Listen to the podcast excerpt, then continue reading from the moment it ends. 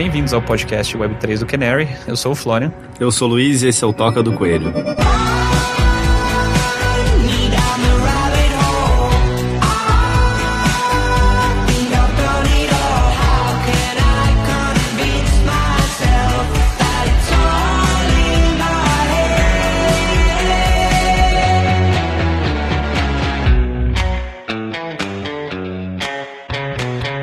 Legal.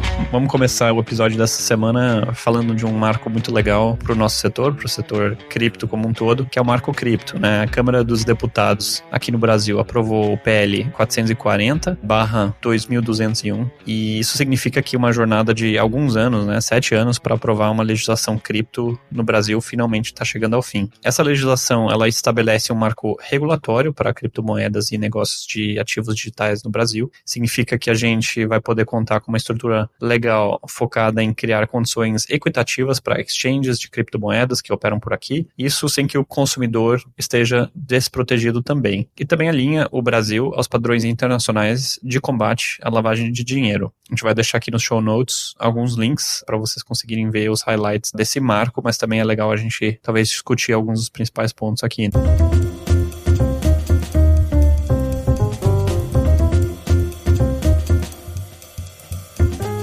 Esse marco ele veio depois de uma eleição, como todo mundo que tá aqui no país, né? Sabe que foi bem conturbada. Já passou em meio à Copa do Mundo e uma batalha de lobistas que pareciam ter fim. Então, assim, foi uma surpresa que isso aconteceu ainda em 2022. Acho que o episódio que teve da FTX talvez tenha até acelerado isso daí. Eu acho que para os legisladores no Brasil é uma coisa que cai muito bem até você fazer uma legislação dessa logo depois, como que dando uma, uma resposta, né? Então, mas na verdade foi só o, o último impulso necessário para que essas mudanças acontecessem, porque, como você já tinha falado, essa legislação já vinha em discussão há muito, muito tempo. O principal grupo empresarial que reúne as exchanges e, e, outros participantes aqui do setor é a, AB Cripto, mas a Febraban também fez parte da, construção dessa lei. Acho que o principal ponto aqui era mostrar como era importante você evitar um colapso como o da FTX aqui no Brasil. Então acho que essa legislação aí estabelece alguns pontos que eu acho que, que evitariam já aconteceu o que aconteceu com a FTX. É, e o Aaron Stanley do Brasil Cripto, ele compartilhou uma fala que eu acho que é interessante e com a qual eu concordo bastante também, que o benefício dessa legislação está principalmente na sua relativa simplicidade, né? Então, o marco cripto, ele não entra muito em assuntos em áreas mais espinhosas, né? É tipo DeFi, smart contracts é, ou até NFTs, né? Não entra também em regras de custódia, de negociação, de infraestrutura, né? Então, em vez de prescrever muitas definições e regras para as tecnologias e para os casos de uso que, ao nosso ver, ainda estão em um estágio de desenvolvimento, um estágio inicial, esse projeto de lei ele cria uma base legal, uma base jurídica para que o setor possa operar e crescer. A gente tá, aqui não vai se propor a, a, dar toda, toda a visão do que esse projeto implica, porque acho também a gente nem tem capacidade para isso. Talvez seria legal até a gente trazer o convidado alguma hora para falar sobre isso, mas eu acho que a principal ideia é, do projeto é que o Banco Central possa ser o, digamos, o arbitrador aqui para quando aplicar regras, é, apertar ou afrouxar as regras existentes, ser efetivamente o órgão que vai fazer a regulamentação de tudo isso. O que eu acho que é bem positivo, porque se a gente olha a agenda de inovação do Banco Central, todas as declarações que o, o Roberto Campos Neto já deu, e a instituição mesmo do Banco Central, ela, ela, é, ela tem se mostrado pró-inovação. Então acho que é bem positivo a gente ter o Banco Central nessa função. Eu acho que é uma coisa que põe o Brasil até à frente, assim, de alguns outros países. Sim, acho que a principal boa notícia é essa mesmo, é o fato do Banco Central ser talvez o principal arbitrador aqui e provável regulador, né, do setor em geral, mas vale observar que apesar disso é a CVM que vai supervisionar aqueles ativos digitais considerados valores mobiliários, né, e a gente consegue também colocar mais alguns links aqui para pesquisa aqui dos, de todo mundo que está ouvindo, seguindo o Toca do Coelho. Eu acho que, no geral, é uma vitória, começa a colocar esse framework regulatório para todo mundo começar a operar de uma forma forma, vamos dizer assim, menos cinzenta nessa indústria aqui no Brasil, mas muita coisa por fazer e como é todo projeto de lei, né, acho que a, a dúvida está muito mais na aplicação dessa lei no dia a dia, com as empresas, nas operações, do que na lei em si propriamente dita, né, Luiz? É. CVM, por exemplo, continua supervisionando é, os ativos que forem considerados valores mobiliários, só que ao mesmo tempo a gente não tem essa clareza também, né, do que, que é valor mobiliário e o que, que não é. Então, de certa forma, tem algumas respostas, continuam tendo várias perguntas, mas agora já tem uma agenda do que, bom, do que, que são os próximos passos a serem feitos. A, a, posição que o Brasil tomou até agora, eu acho que tem duas coisas marcantes aqui que, que o Brasil já tinha feito. É uma foi muito cedo o mesmo movimento que fizeram lá fora nos Estados Unidos, que foi a, a Receita classificando o Bitcoin como um ativo, né, efetivamente, então que precisava ser declarado, você precisava pagar ganho de capital. Commodity, né? Na verdade. É parecido com ouro. É, não especificamente como commodity era mas como ativo financeiro. Ou seja, você precisava uhum. pagar ganho de capital, você precisava reportar, etc. Então, assim, no que mexer ali no top line do governo, os caras na hora já, já regularam. E a CVM, não, em nenhum momento, ela, ela deu muita clareza, né? O que ela falou, por exemplo, é que fundos regulados aqui não poderiam ter ativos digitais, mas poderiam ter esses ativos em jurisdições onde eles fossem regulados. Então, você pode ter, por exemplo, nos Estados Unidos, é, ou pode ter através de outros fundos lá fora. Então, meio que se isentou de regular, o que, sinceramente, não foi bom para o setor. Tem mais custo, tem menos inovação por causa disso. Acho que é talvez um ponto que vale a pena a gente tocar, só porque ele ficou em aberto e acho que teve um pouco de crítica, talvez, é que uma parte que não foi aprovada no projeto é essa parte de segregação de ativos, que foi visto como um dos problemas da FTX, né? Então, os ativos dos usuários estavam misturados ali com os ativos da própria exchange, margem colateral de outras contas, etc. Isso acabou não entrando no, na redação final da lei. O que não impede que o Banco Central possa pegar e, e, e regular isso de maneira um pouco mais estrita, né? E aí, acho que a gente está um pouco atrasado, inclusive, né, comparado ao, ao, por exemplo, aos Estados Unidos. Acho que os Estados Unidos têm desafios parecidos de regulação, né? Também não é claro se é a SEC, o órgão, existe aquele outro órgão, como é que eles chamam, Luiz? CFTC. CFTC, é uma de commodities, outra é de securities, né, de basicamente de ativos imobiliários, vamos dizer assim. Então, nesse sentido, a gente está numa, numa situação, de certa forma, parecida à, à que tem lá. Pelo que eu entendo, casos como o da FTX, né, de uso dos ativos nos Estados Unidos são regulados pela lei do Money Transmitter, né, então isso vale para aplicações também Web 2 que tem fundos de clientes e isso ser basicamente tocado de forma separada dos fundos operacionais da empresa, né, então você pensa num PayPal da vida, pensar num site de ingressos que uhum. lida com créditos, entendo que existe uma, uma regulamentação específica para isso, mas eu acho que ter alguma regulação, algum framework regulatório para o Brasil Brasil é melhor do que nada, né? Então a gente está se aproximando aí um pouco dos best practices, das melhores práticas dos Estados Unidos e de outros lugares.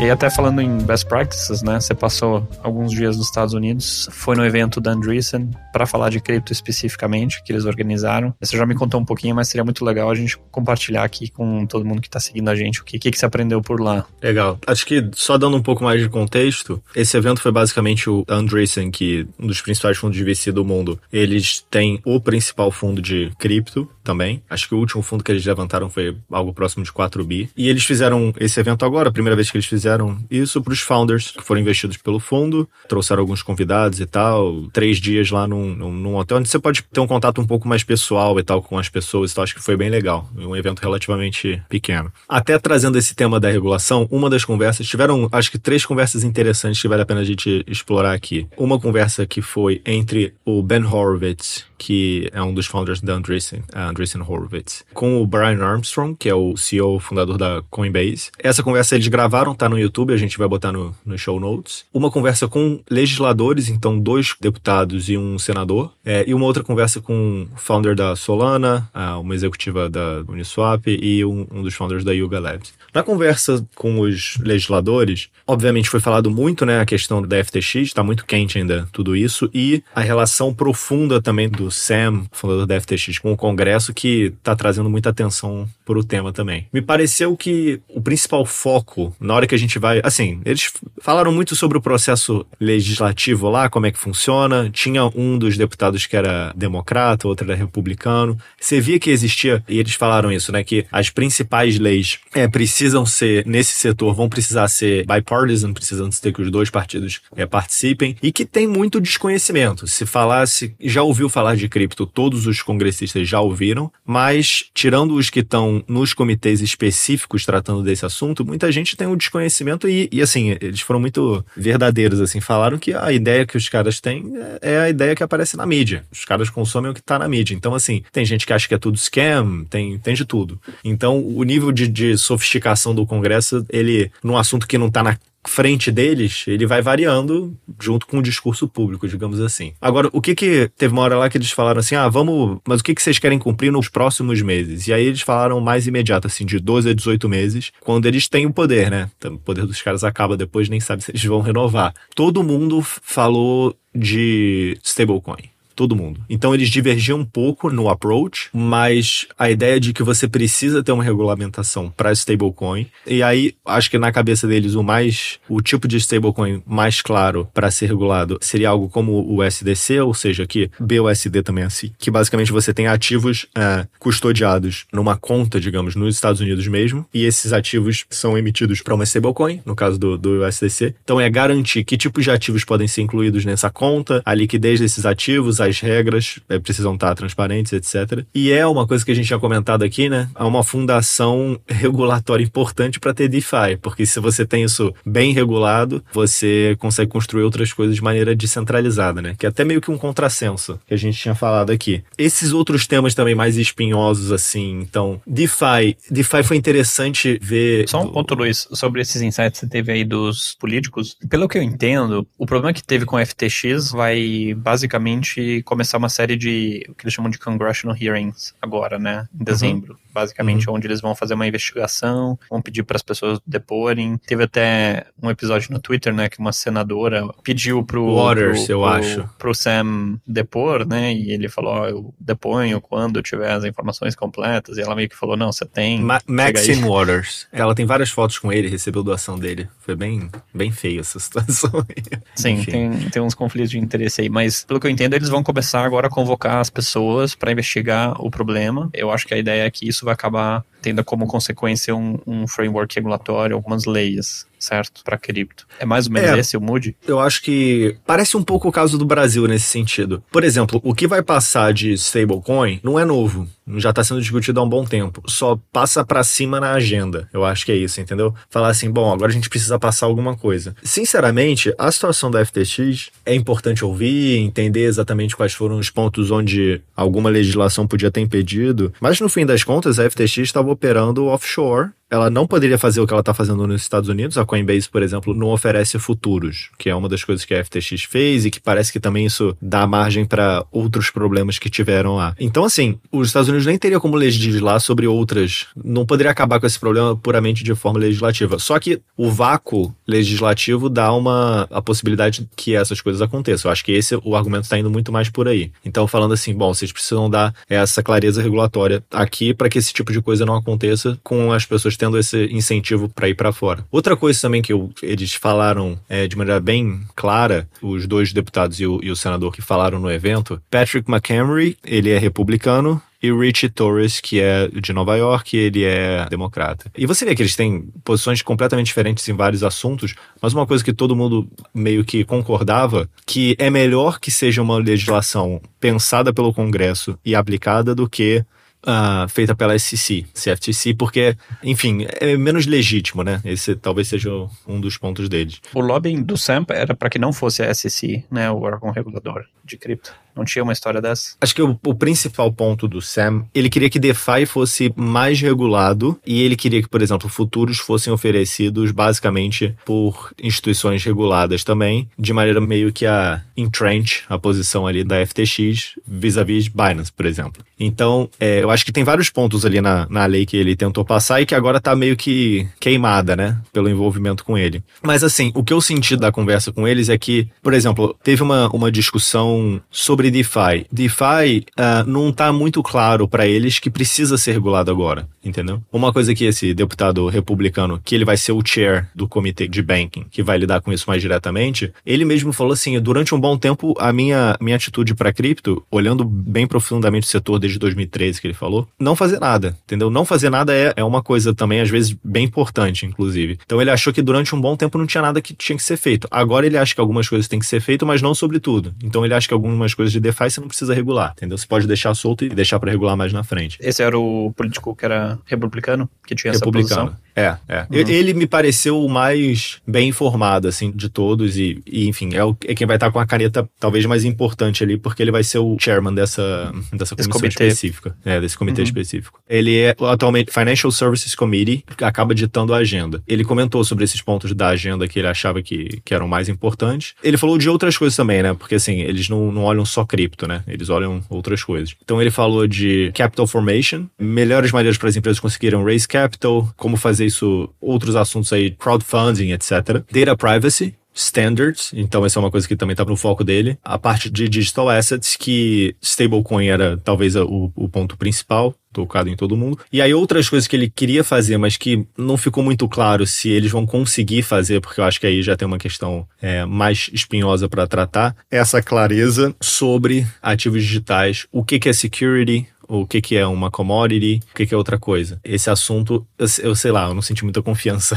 que eles vão conseguir passar, não, entendeu? Mas stablecoin me pareceu um negócio que tá bem óbvio que se alguma coisa vai passar, vai ser uma legislação para stablecoin. Que eu acho que vai ser muito bom, assim, porque a gente já até tinha comentado em algum episódio passado aqui, né? É um building block do setor como um todo. E é um risco também, né? Meio existencial. Pô, os projetos cripto agora, falei, os VCs estavam falando para você botar dinheiro no bank account e tirar de stablecoin é, se possível.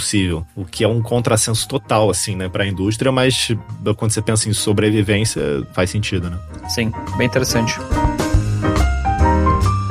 É, e acho que essa questão de security ou não, principalmente quando a gente fala de projetos que são proof of physical work e, e, protocolos, e quando você fala de monetização desses protocolos, é um assunto bem tricky, bem sensível. Tenho investigado bastante esse assunto e, no fim, existe regulação por parte da SEC de como você não qualifica como uma security com seu token. Inclusive, eles são bem permissíveis para tokens de gaming. Tem até algumas cartas públicas para empresas de gaming, meio que autorizando o funcionamento do token. Mas as regras, quando você vê elas, né, eles falam assim: o token não é deemed security se, primeiro, o valor um para um com dólar. Né? Então isso já te leva em direção mais stablecoin do que algo que possa flutuar em valor. Né? Uhum. Dois, tem que ter um supply infinito, teoricamente. Outro ponto. Três, você não listar, né, ou não tomar nenhum, nenhuma ação para listar o token, ou vender esse token, tradear esse token, ou seja, evitar qualquer tipo de especulação. E quarto, que também é muito contrassenso, quando você diz do ponto de vista de capital formation ou, ou proof of physical work, é que a sua rede ela tem que funcionar fechada, mesmo antes do token existir, né? Então, bem voltado, se a gente pensar bem para empresas de gaming que precisam de uma moeda é. digital que é meio um para um com dólar, né? Desculpa, Isso, e não é e, um para um com dólar, e, é, na verdade é preço fixo, preço fixo. Então, seu é, uma coisa que essas, que essas empresas de gaming até fazem, você não pode tirar o dinheiro. Então você entra com seu dinheiro lá, você pode comprar um skin para arma, volta e meia aparece um vendendo por, sei lá, dezenas de milhares de dólares aí. É, mas eu tava falando com um amigo que tá nessa indústria de game, olhando mais crypto games, etc. E ele falou assim: é, mas o problema é que você não tem como vender e tirar o dinheiro, entendeu? Então o seu dinheiro tá lá e você tem o whatever bucks deles. Não, não é exatamente a visão, né? É, eu acho que assim, é, é, um assunto muito difícil mesmo, né? Eu tenho bastante dúvida que isso daí vai estar resolvido via legislação. Eu acho que vai ser mesmo criando precedente, isso aqui pode, isso aqui não pode.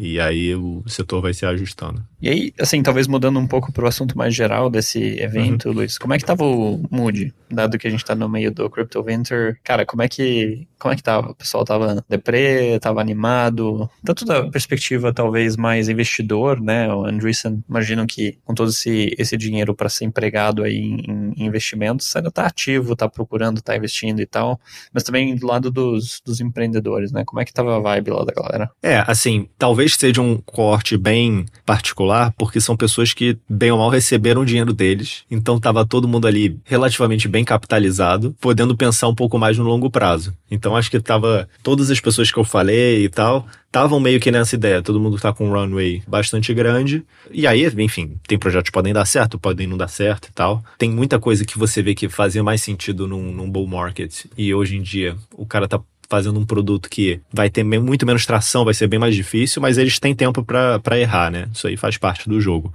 Agora, eu acho que o que foi legal, o Chris Dixon, ele abriu contando algumas coisas, né? É, sobre como que eles viam tal, e tem uns slides que ele mostrou onde ele estava tentando quantificar como que funcionam esses é, boom and bust de crypto, né? E por que que eles acontecem. E aí a ideia é que tem primeiro então um crescimento em atenção, por assim dizer. A atenção ela se reflete em gente querendo construir e eventualmente no preço. E basicamente assim, preço não está muito claro onde começa, mas o preço causa o aumento da atenção, da atenção, do interesse das pessoas querendo falar mais sobre o assunto. Isso trazem novas ideias. Então, pô, o Ethereum surgiu porque as pessoas estavam interessadas no, no Bitcoin, o Vitalik estava interessado no Bitcoin, viu coisas que queria fazer, não era possível fazer no Bitcoin, criou o Ethereum. Solana, agora, por exemplo, mesma coisa. Todos esses outros apps que surgiram, mesma coisa. Essas novas ideias viram projetos e os projetos se refletem, então, no preço subindo quando as pessoas veem, putz, olha quanta coisa interessante tem surgindo aqui. E normalmente, acho que aí também a questão da liquidez, especulação, o projeto nem sempre é coisa entregue, faz com que o preço overshoot e aí a gente cai na situação que está agora. Mas as sementes para o próximo bull run, digamos, já estão contidas aqui. E aí ele tentou mostrar isso com os projetos que eles investiram. Como eles investem em muitos projetos across the, the industry, basicamente assim, eles têm uma visão bem ampla assim da indústria, aí ele mostrou um gráfico com todos os produtos a, eh, lançados e a serem lançados nos próximos anos, dos projetos que eles já estão envolvidos. E aí você consegue ver que tem ali um, um monte de coisa para ser lançada final do ano que vem e tal, que a depender, um desses aí vai tracionar, entendeu? Então, é, alguma coisa ali vai pegar e vai gerar um outro hype, uma nova toca, talvez, assim, no, no setor, um novo building block importante. O que me, me atraiu mais, assim, para cripto no início e continua atraindo, eu acho que é a questão do talento. Porque no fim das contas, se você não tá trazendo gente boa, é difícil você ter uma ideia de que o negócio vai continuar crescendo, né? E aí talvez tenha sido o comentário que mais me marcou, que ele falou. Que ele falou que across the firm, ou seja, pela firma inteira do Andreessen, que investe em tudo, né? Biotech, enfim, fazem até investimento mais late stage, etc. É o melhor inbound que eles têm de founder, de developer e de manager também. Então, pessoas querendo trabalhar em cripto, pessoas querendo ser executivos em cripto e founders entrando em cripto é o melhor pela firma inteira, entendeu? Então, assim, isso para mim é o melhor indicador é. de que positivo, digamos assim, apesar de tudo. É uma fala muito poderosa, né? Se é isso mesmo. Eu me pergunto se isso é lagging, ou se ele tá olhando um corte tipo Q1, sabe? Porque a minha sensação mais recente é que deu uma esfriada, principalmente aquele tipo de talento bom que busca novas oportunidades. Tem muita gente, por exemplo, mesmo antes do chat GPT, GPT lá explodindo uhum. na internet, já estavam falando de AI, putz, AI nova fronteira, blá blá blá. Né? Então tem um pouco esse modismo que rola. Sim. Mas eu vi também os charts que ele mostrou de atividade de developers e tal, e tudo indica é, que esse crescimento, ele segue um pouco as ondas, né? Mas cada onda forma uma nova base mais alta de atividade na qual você pode construir em cima, né? E aí o negócio vai, vai indo. É, mas o ponto do lagging, nesse sentido, não depende de novas pessoas entrarem. Quem já entrou no último ciclo já vai construir os apps e os novos produtos que vão dar início ao próximo ciclo, entendeu? Qualidade de empreendedor Sim. que começou a empreender. Então, assim, sei lá, por exemplo, empreendedores com um track record bom de Web 2, por exemplo. Então, um dos caras que estava lá, que eu também troquei alguma ideia, foi o, o Kevin Rose. Assim, ele entrou, digamos, no topo do hype, só que agora tá enfim, imagino, né, que para um projeto aí de alguns anos. Então, como ele, tem vários outros. Então, tem muita gente que entrou e não contribuiu para esse ciclo. Vai contribuir para o próximo, espera-se. Então, acho que tem vários casos Sim, faz é, como esse. Mas qual que foi a sua impressão da qualidade dos fundadores, do talento lá? Assim, eu entendo o Kevin Rose, eu entendo, sei lá, os caras mais flash, beleza. Uhum. É, mas o seu fundador médio, assim, de uma empresa da A16Z Crypto, quais foram suas impressões? Você fez um comentário que eu achei interessante, que é, uhum. putz, tinha coisa ali que fazia mais sentido num bull market. Não sei se tem é. exemplos de, de coisas dessas, mas eu,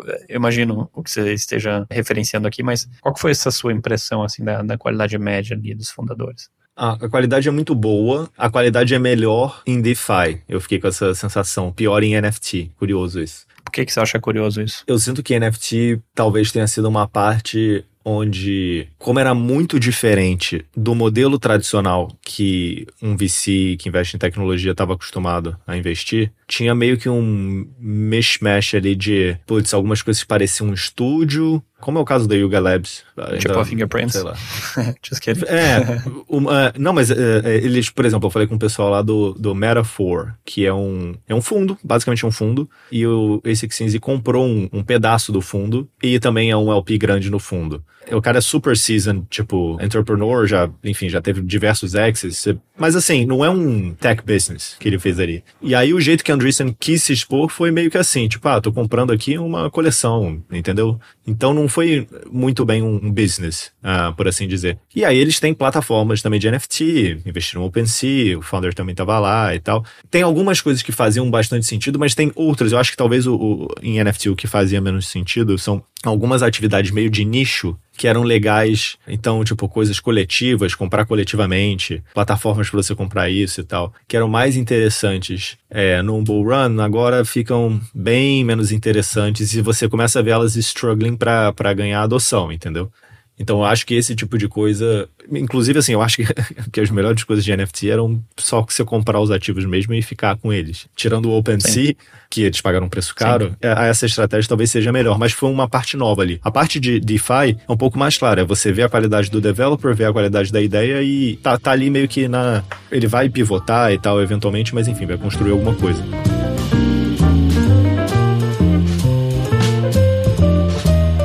Interessante esse seu comentário sobre o, o OpenSea é, ter sido o único, talvez, business mais plataforma versus segurar o ativo. Ontem, por acaso, a gente pode colocar no show notes também, eu vi um artigo sobre o Eric Calderon, que é o fundador da Artblocks. Artigo na Coindesk, obviamente, ok, tem um, tem um certo viés ali, mas o, a headline era que a plataforma está gerando 1.4 bi em vendas de arte generativa. Então, uma outra plataforma aí que, de alguma forma, aí se destacou nesse movimento. Mas são mais businesses assim, né, que eu acho que fazem sentido como tech investments do que essas coletâneas de, de arte, as coleções, etc. Tem algumas que vão virar mais empresas de mídia, né, tipo a UL Labs, talvez tenha essa chance. Faz mais sentido a coleção do que algumas dessas empresas de mídia, digamos assim, pro, pro tipo de investimento que eles estão acostumados, entendeu? Então, por exemplo, que para mim seria mais o equivalente a comprar Bitcoin, faz mais sentido para um, pra um VC digamos, que quer se expor nesse setor, é, do que o, o, investimento em estúdio. Acho que talvez esse seja o mais novo, assim. Então, o Yuga Labs, o próprio Proof, etc.,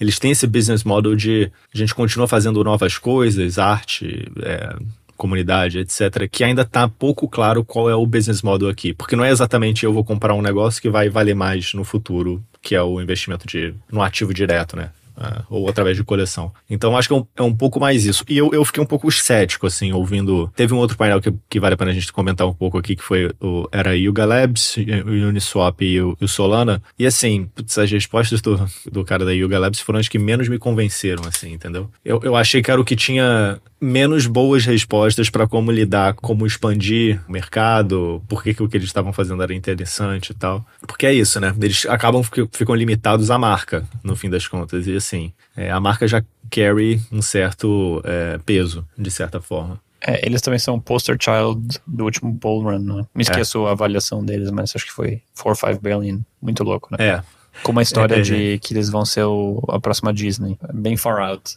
essa perspectiva mesmo. Não me convenceu. Basicamente, essa foi minha, meu takeaway, assim. Não me convenceu a, nem a visão, nem que eles vão ser capazes de, de executar e, e achar alguma coisa que justifique esse, esse valor que foi atribuído a eles. É, agora, um negócio bem interessante desse painel, é, que foi mais uma conversa, assim, sobre ah, como construir em meio à adversidade. Uhum. E aí, com o Anatoly, que é o fundador do Solana, a MC, que é CEO da Uniswap, e o Greg, que é um dos fundadores do, do Yuga Labs, junto com o Chris Dixon, né, que estava entrevistando eles. E aí, o que foi interessante ouvir foi o Anatoly falando, a FTX tinha muita junção com a Solana, né, era visto ali quase como que é, a principal exchange que suportava, assim, o, o ecossistema do Solana. E aí foi interessante ver como ele, com a própria rede e o ecossistema reagiu à quebra da FTX, né. E aí ele comentou que o principal ambiente onde tinha liquidez descentralizada para o Solana era a Serum, que é uma exchange descentralizada que foi promovida e feita pela FTX. Um fork da Serum foi feito, então assim, foi recriada a Serum e toda a liquidez foi desviada para esse fork. Então a comunidade mesmo se auto-organizou ali para muita coisa. E aí o que ele falou que ele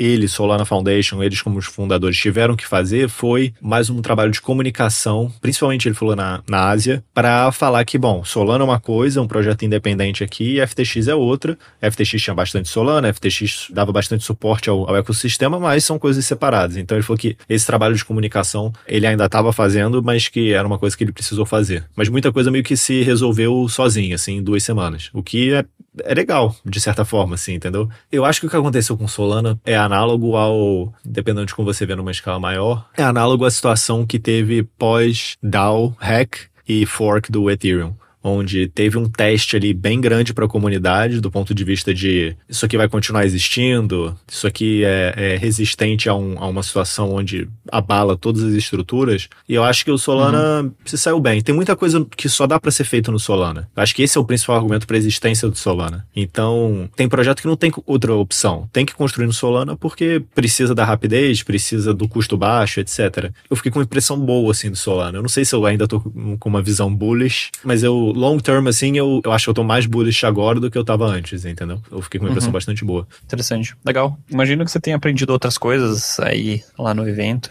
Talvez faz sentido a gente fazer um episódio focado em algum dos aprendizados, algo que vale a pena se dar spoiler de algo que a gente vai explorar aqui no Toca, Luiz? Tiveram algumas discussões um pouco mais técnicas também. Token design, é, talvez tenha sido a discussão técnica mais interessante. O desenho dos tokens, o desenho do protocolo é uma coisa que tá muito na cabeça do, do, do A16Z dos partners, tem trabalho de research bastante grande lá dentro. Uma coisa que me chamou a atenção também era o tamanho do time deles. Então, assim, os times de VC são relativamente pequenos em geral. Putz, o time do A16 tinha quase 100 pessoas lá. É um time muito grande, assim. E eles têm outras iniciativas também, né? Startup School, uh, Crypto Startup School, que eles estão tentando meio que disrupt o modelo da, da Y Combinator. Tem esse trabalho de research mesmo, então ajudando as empresas dos protocolos a fazer alguma transição para modelo diferente de token, etc. Talvez um, um assunto aqui que valha em algum momento a gente abordar essa questão aí de design de token protocolo, que é, assim, tem muita coisa interessante para falar aí. Talvez uma coisa que, que foi falada que mais me chamou a atenção para quem quer mais se ligar na, nos trends e, na, e no que tá para vir é que é uma via de mão dupla, assim. Tem algumas coisas que só existem porque você construiu alguns building blocks anteriores. Então, por exemplo, todo o ecossistema de lending então, tipo, Compound, Aave, etc., só existe porque, primeiro, você tinha os ERC20, os tokens fungíveis, e depois você passou a ter uma exchange descentralizada como a Uniswap, que tornou a liquidação, então, quando você faz um empréstimo, né, possível. Então, assim, é, tem alguns building blocks que na hora que você tem um novo building block, você abre várias outras possibilidades. E algumas tecnologias que agora estão surgindo, Rollups, que é uma tecnologia de, se entrar muito em detalhe aqui, é uma tecnologia de escalabilidade do Ethereum, Keybase Wallet uh, e Messaging, que é a possibilidade de você mandar mensagens para um address específico. Isso abre outras possibilidades do ponto de vista de interações sociais e tal. E Zero Knowledge, junto com o assunto que você falou aí, que é com Machine Learning e AI, que eu acho que é uma coisa bem interessante também, que é um mundo que ainda não está muito conectado, AI com, com crypto, mas eu acho que tem vários indicativos que faltam poucas tecnologias, é um blockchain tá, precisa estar um pouco mais escalável e tem um outro desafio técnico aqui que precisa ser resolvido, mas são duas coisas que vão convergir também, entendeu? Isso também ficou bem claro. O problema é que às vezes esse o logo ali é dois, três, quatro, cinco anos, entendeu? Então é, é difícil você fazer uma previsão de curto prazo. Mas me mostrou que você saber o que está acontecendo nas bordas, saber o que, que o pessoal está pesquisando e o que vai acontecer, tem um roadmap pro Ethereum, né? A gente não é, nem, nem tudo é surpresa, a informação tá aí, se você quiser buscar. Para quem está construindo um business, isso é muito informativo para você já antecipar o que pode acontecer. Um, um negócio que vale a pena que tocar bem rapidamente, é, mas agora estão surgindo várias plataformas alternativas ao Twitter, né? E uma delas é o Farcaster, que é ex-early employee da, da Coinbase que está construindo, que é o, é o Dan Romero. E o Farcaster ele vai ser uma alternativa Web3 ao Twitter. Atualmente ele é centralizado e está sendo muito bem curado, assim, né? Como que você entra e tal. É, você basicamente tem que mandar um, um DM lá pro Dan pelo Twitter e normalmente você tem que ser indicado por alguém ou receber uma palavra passe. Mas quando você entra lá, eu acabei sentando na, na mesa com, com o Dan. Então é, a gente trocou bastante ideia sobre pô, como, como, crescer depois, a estratégia de, de crescimento deles. Ele falou que ele tá querendo crescer 5% por semana e focando em retenção. Então ele quer mais é que as pessoas fiquem lá e que se achem bom. E assim, eu nessa última semana tenho usado o, bastante o Farcaster, é, é, bem bom, assim. Acho que as conversas são bem legais. A dúvida é se ele vai conseguir manter isso daí. Mas uma coisa que eles vão fazer no ano que vem é mover boa parte da infra deles e descentralizar. Então, todos os casts, que é o equivalente do tweets dele, vão ser parcialmente on-chain, né? Tem um, um detalhe técnico aí de como esse negócio vai ser feito. O seu profile é seu também, minted on-chain, você conecta numa carteira, etc. E eles vão fazer só a moderação do conteúdo através das, é, dos front-ends dele. Então, tipo, tirando hate speech, esse tipo de coisa, mas... então, é, outra plataforma poderia surgir e construir um front melhor e os usuários poderiam migrar. Ele falou de duas empresas que estão entrando no IC esse ano, que estão construindo já coisas, apps em cima do Forecaster Protocol, entendeu? Então, outras não só outros front-ends, mas como todo dado é aberto, então tem uma. Tem é, você um, consegue fazer um app que é construído. Basicamente. Também. É, tem um uhum. app lá que chama Pearl. Então você dá um at Pearl embaixo de qualquer cast e ele salva para você. Eu tenho que entrar em qualquer usuário e ver quais são os principais salvos dele, porque é tudo aberto, entendeu? Então, assim, tem muita possibilidade interessante, é interessante além é. do só, tipo, ah, eu sou dono do meu profile e tal, que é legal, mas não. Pra grande maioria, massa dos usuários, não é isso que, que vai fazer eles mudarem do Twitter. Eu acho que isso tem o potencial de criar novos comportamentos e, e, criar novos apps que não seriam possíveis no Twitter, porque a arquitetura é aberta, entendeu? Isso é muito, muito interessante, assim. Acho que, pô, nos próximos anos. É. Esse, esse é o tipo de coisa que você vê e me dá muita esperança, assim, no setor, porque você vê que tem muita coisa nova acontecendo underneath the, the surface, assim, né? Sim. Eles têm um, um, atraso de features muito grande, né? Você tem um por bem ou por mal. O é. Twitter está sendo desenvolvido há 15 anos. Vai demorar para catch up, para a experiência para o usuário médio ser tão boa quanto. Mas a aposta é que ao abrir isso, como essa forma de abrir o protocolo e deixar qualquer um desenvolver qualquer coisa, você vai conseguir catch up rápido, né?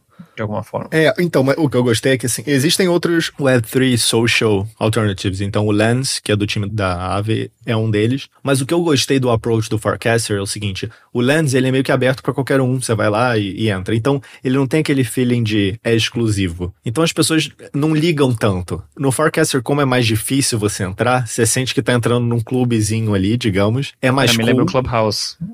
é, isso. Então, era ele assim. era investidor no Clubhouse. Isso era, foi interessante, porque eu falei exatamente disso assim com ele. Eu falei assim, pô, o Clubhouse começou assim também, né?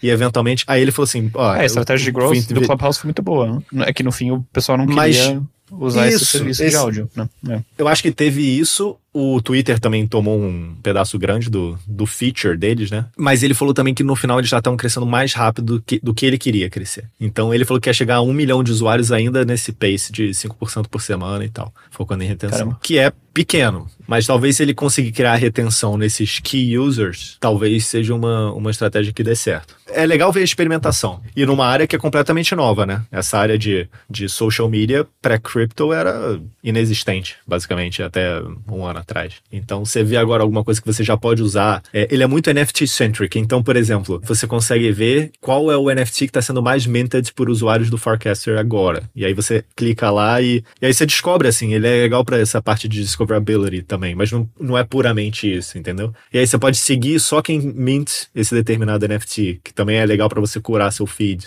Enfim, tem muita coisa legal. interessante assim. Mas o principal é que as pessoas, você vê que as pessoas estão usando, entendeu? Legal. É... Sabe o que, que seria bem legal? Se você descolar rolasse um invite para cada um ouvinte do Toca do Coelho. Acho que isso seria bem legal, Luiz. Então, se você quiser um invite, é, me manda um DM no, no Twitter. A maneira como ele tá fazendo agora é assim: você tem que mandar um DM pro Twitter dele, que é DR DWR. E aí ele pode só ver o seu DM. E ele falou que tá fazendo isso, fez algumas coisas para automatizar e tal, mas é para priorizar as pessoas, mas é um pouco demorado. Só que de vez em quando ele solta no Forecaster uma palavra. E aí, se você falar essa palavra-chave, ele te joga na frente. Então, se você tá ouvindo aí, me manda um. Pode me mandar um DM no Twitter que eu, eu vejo a palavra da semana e te mando. Mandem DM pro Luiz que vocês receberão acesso ao novo Clubhouse aí descentralizado. Muito bom.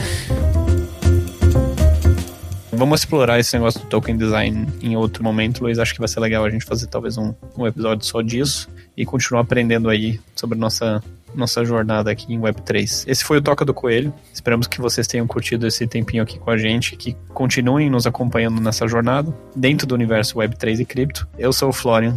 Eu sou o Luiz e até semana que vem.